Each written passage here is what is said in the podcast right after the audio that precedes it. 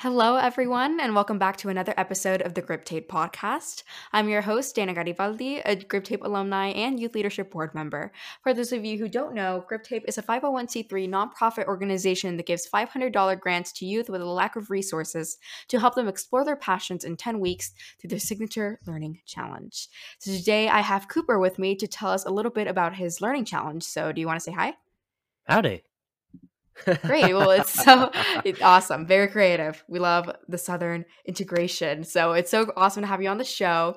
So Cooper, I know your your learning challenge was all about learning how to make a smart jacket. So can you tell us a little bit about what a smart jacket is? Because I've heard, uh, you know, these kind of like news articles. It's like, oh, it's the future of like clothing and fabric, but I haven't really like put that together, or, like the types of things that they can do. So what is that kind of technology and how does it work?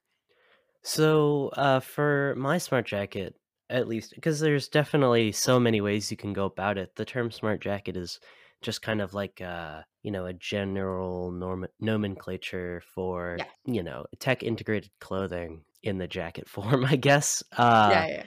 I was going to have low level hardware, so like um, microprocessors and whatnot, because that's uh, kind of where my area of expertise lies. And I was going to hopefully have sensors on the jacket and things that I could then have actions associated with. For an example, I know like a really popular one that I had heard uh, recommended to me because you know I tried to get everybody's opinion on it. Uh, was just you know like, hey, do a temperature sensor on the outside and inside of the jacket so that you can like adjust for ambient tension, uh, temperature, which is actually like super possible. And I know the one that I was personally most excited for was I was going to have like a moisture sensor on the uh, shoulder pads of the uh, jacket so that I could actuate the hoodie and have it pop up. I thought that was maybe uh, a bit. Oh goodness, what's the uh, Inspector Gadget esque? Oh, yeah, yeah, yeah. Yeah.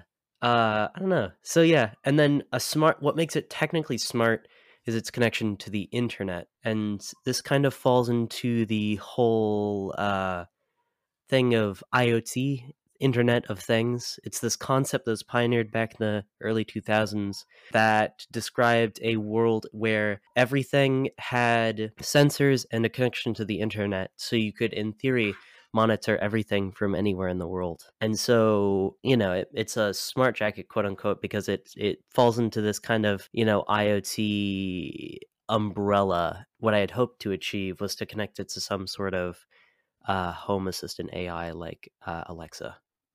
Oh, that sounds really cool. And no, I think that in future years, that's definitely going to be possible with now there's like a smart version of everything. It's literally insane. But yeah, I think that, you know, the IoT that you were talking about, but yeah, I think that's definitely like uh, the future, I think, for jackets, like to have things like you mentioned be integrated with the environment and to like adjust for like moisture and temperature and things like that. And so I think that's really, really interesting. And you know, a jacket connected to the internet, that's kind of wild. So I think that's really cool. And so, um, kind of backtracking a little bit because I think you mentioned uh, how some of these areas of technology were your expertise and you were interested in them. So, how did you first become interested in the technology involved in smart jackets? And was that always something that you wanted to do, or is it something that developed more recently? Yeah. Uh, I mean, not to fly in the face of the pretentious uh, per se, but I've always been enamored by um, technology. As a kid, I used to like take old computers apart and like look at it and have no clue what was going on, but be in, you know, uh, entranced nonetheless. Um, and then with microprocessors um, in specific, around my freshman year, um, I had become really good friends with my computer science teacher. Actually, back in my freshman year, I had described to him this uh, this plan of doing a smart jacket that I thought was so cool, and at the time, I also thought I could do because I had no clue uh, what it would entail. Um, and spoiler alert, it's still not done, and it probably won't be for a little bit. But that's you know what happens with these kind of you know Yeah. projects um and so when i was describing it all to him he thoughtfully gave me one of those little like arduino like you know mess around kind Oh, of yeah. yeah. kits uh, that he had just kind of had laying around because he he didn't have a use for it. So uh, I started there, and then I you know found on Amazon that I could order different microprocessors, and I learned all about it just you know like on my off time and whatever, and I don't know, I just got really into it. That sounds super interesting. Yeah, I remember those Arduino kits. I remember using them at some point. I don't know if it was like early because I know we had to do something like that in middle school or something similar to that. I had to program an Arduino at some point. And so um yeah, I remember those those brought back memories. But yeah, I think it's really cool since it's like something that you've like developed over time. And it's almost like like I know other people too that have like since they were young, they've been like taking things apart and examining how they work. And I'm personally am not one of those people. I was interested in like other things, but I think that's really, really interesting how this kind of developed uh, into a sort of passion essentially for technology and for the future of uh, technology, especially um, in the everyday context, like in smart jackets. And so I think that's really cool. And so now looking at the Grip Tape challenge uh, specifically, how did you use the funds to help you uh, design your smart jacket? And so what kind of the things did you put the money towards? So, um, I have with me uh all the parts that I uh got. Uh, I think definitely most specifically, I invested in buying a service plan for the jacket because I was hoping to make it Mhm. based off of cellular or connect to the internet on uh, like cellular, like your phone Yeah. does, instead of Wi-Fi because there's just not universal kind of Wi-Fi yet, you know, which is subject to change, which is really interesting. I, I spent uh, some money on that. Uh, I spent some money on a microprocessor that had cellular and GSM integrated, which just basically means like I could actually access or I could actually use, uh, you know, the SIM card that I bought from the cellular people. I bought like a servo, uh, you know, a light, bunch of parts, just a ran- bunch of random parts that would each correlate to a specific system of the jacket. I think it was mostly that, just little Yeah. bits here and there. Because, I mean, that's all it really was, is just taking a bunch of like disassociated components and trying to put them all together. No, yeah, yeah, yeah, and that makes sense. You know, if you're gonna make a, a smart jacket, you're obviously gonna need parts. So money well spent, I guess you could say. Throughout the learning challenge process, what are some of the most uh, important things you've learned about like how smart jackets work and their design? And did you end up learning new things that you didn't know about before? yeah, certainly. I certainly did. Um, I definitely learned a lot about, I guess, just like how to handle mental health in the context of projects. Because one of the reasons I, you know, didn't get my smart jacket done within the time period of my 10 weeks was I was just going through a bit of a, I don't know, a bit of a mental health something. Um, and being online in school was not helping. No, yeah, at all. No, I I'm in hon honestly, I'm in the same boat during the quarantine, and I think that also, like, applies to, like, a lot of people that I know in general, like, it's, like, a common thing that happened, uh, not to downplay or anything, but I'm just saying, like, this is, like, a very widespread thing that during the pandemic, a lot of people's mental health was just not in a good place, and so doing that on top of, like, a smart jacket is really, uh, I guess, a a challenge. well, they do call it the grip tape challenge, don't they? Oh, yeah. I just thought of that right now. I was like, "Oh, it's a disconnection there." Yeah. Um, past uh, kind of the more general sense of how to manage a project and whatnot, I definitely learned a lot about the internet. I had no clue, you know, what port forwarding was. You know, I didn't know how to find a general IP address. You know, all that stuff that I had to set up to try and you know get it connected to the internet. And then um, I uh, I learned a, a lot about how batteries are not good right now. There's definitely some development that needs to happen in the realm of battery engineering. And it is happening. Did you know that? Sorry, quick side tangent. Did you know that the person who developed the modern lithium ion battery still alive and kicking? And he's actually working on a new solid state battery down in UT Austin. Actually, no, that's insane. No, because I'm like I'm from like South Texas, and so UT Austin's like right in my like feel. That's insane, and he's still alive. yeah. That's actually really crazy. Yeah, I didn't know all of that about batteries and how like they're still being in development. I mean, I know that there's been like different types of ones that are like being more commonly used, but I didn't know about like that they're still going forward with it. That's actually insane. Yeah, it's just that the, you know, like the reason your AirPods or your phone don't last as long uh in terms of battery is just because the energy density is just not there yet. But it's it's going to get there. It will get there. That's what I learned Yeah, to, to kind of wrap it back around.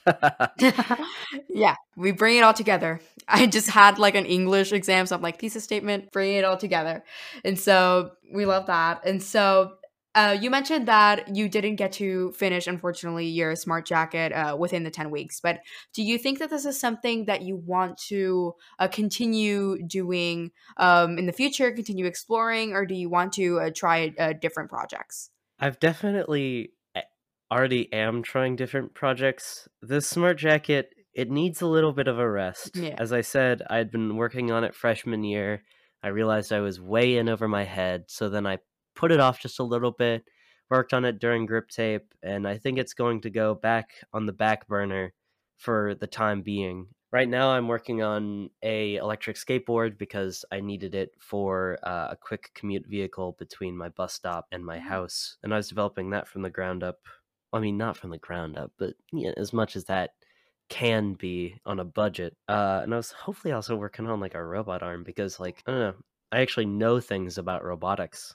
Crazily enough, I spent so much darn time on my uh, robotics team. So I was I was working on a, a robot arm uh, with some hardware that I got uh, for free from a friend. So, but yeah, I think definitely I'm I'm gonna I'm gonna keep working on the jacket. But I think maybe the the world to do that in is maybe the world of the you know collegiate in the sense of like I'm going to college soon. You know, hopefully, cross my fingers. I think having access to some of those labs might be kind of where I need to be to finish something like that.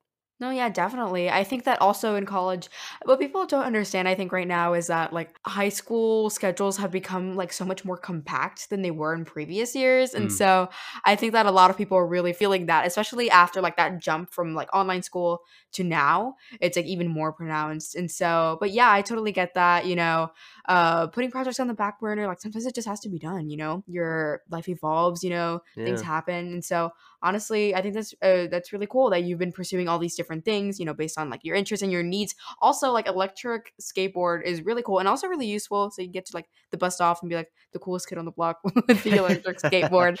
But yeah, really um, some cool projects. Going back a little bit back to the learning challenge, I know you had a champion, as do all the challengers. A little advertisement for the people listening, and so you had a champion to motivate you along the way. And so how do you think that they contributed throughout this process?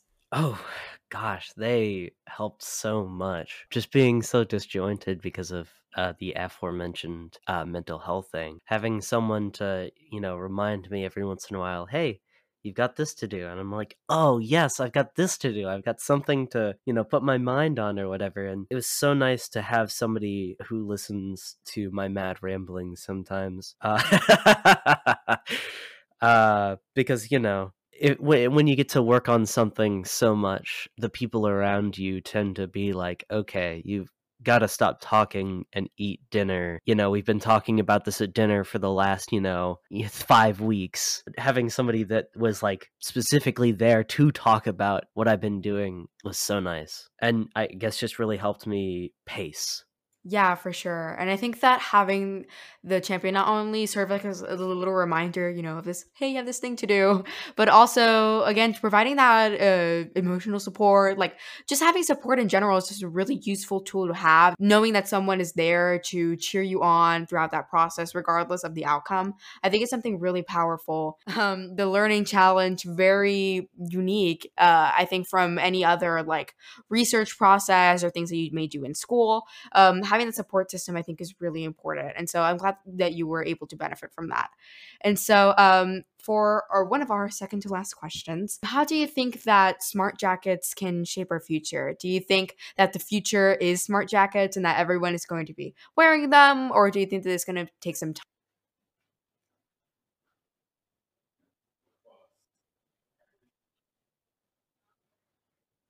See, it's it's funny that you mentioned the Apple Watch. I think that's probably where everything's headed, especially uh, right now in terms of batteries. A- again, being not really great for, I guess, wearable technologies in terms of you know like safety and energy density. And these smartwatches, I mean, they do just about anything that you really need them to, other than maybe put up your hood for you or you know, warm you up. I think that certainly there will come a time where smart jackets and smart clothing in general will be more widespread. But I think for now, you know, the common person is just going to be a okay with an Apple Watch, and that's perfectly fine. I mean, they're super highly engineered concepts um, and devices, and you know, just like it makes sense. I guess is what I'm saying. So I, th- I definitely think that while Apple Watch may be right now, Smart Jacket could be like a f-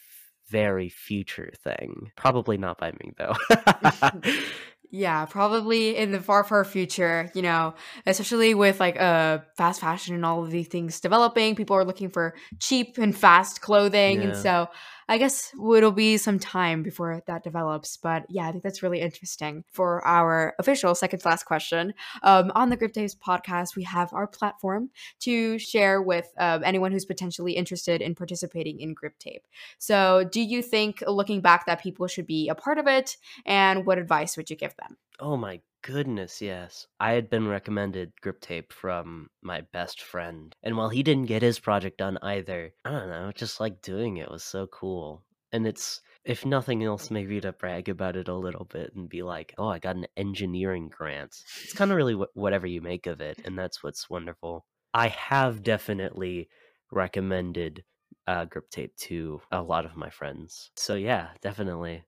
Yeah, for sure. I think that Grip Tape is like one of the only few nonprofits that puts enough trust in youth and is willing to invest in youth uh, to give them grants to just explore who they are and uh, explore their passions. I think that's something very, very powerful and interesting and unique because I don't think uh, many nonprofits do that. And so I think that's a great opportunity. It's free for anyone who's interested. And um, yeah, they have different cycles. So there's a fall cycle, summer, spring. And so it just depends on what kind of like your schedule looks like and which one you want to go towards. But it doesn't even have to be related anything to school. It could just be something that you like in general. Like I didn't know that I was going to be into podcasts, and now look where I am now. so there's that. Uh, for those who have tried to look elsewhere for 500 free dollars in order to, to complete a project, it just ain't out there. And I mean, even past that, uh, if you do the business challenge, there are just not a whole lot of uh, companies out there that are nonprofits uh, or companies alike that are going to be willing to sponsor anybody under the age of eh, 20 even i'd go as far as to say. It's so different and unique and empowering i guess is the best way to put it uh what grip tape does. Like i don't know. Do, do it it's so good Yes, 500 free dollars. like uh, Cooper put it to do whatever you want, you know, $500. So, um, yeah, great. So now, unfortunately, this episode is coming to a close. Boo. So, is there any uh, social media handle or website or anything else that you want to give a little shameless plug to right now? Oh goodness. Uh probably not. I guess I have a YouTube channel, but I haven't posted on, on it in a long time and I have no clue if I'll post on it for another long while. It's a let me say this really clearly. Britch Boy. B R I T C H B O Y. Um it's kind of cringy, so maybe don't actually go check it out. I guess for my colleges listening out there, because I'm gonna maybe try and send this to colleges, check out, I guess, my work on my robotics team at uh, ironrain.org. Ironrainrobotics.org, my bad. We do some cool stuff over there, so hopefully I can get the colleges to please look at it. Please. Past that, I've got nothing. Very, very passionate about sending it to colleges. Colleges, if you're out there, go look at his things. Thank you to everyone for tuning into this episode of the Grip Tape podcast. And thank you for joining us today, Cooper. Thank you. Um, as always, make sure to follow the Grip Tape podcast at, at Grip Tape Podcast for updates on our episode, opportunities for youth, and more. I'll see you next time and have a great day. Bye.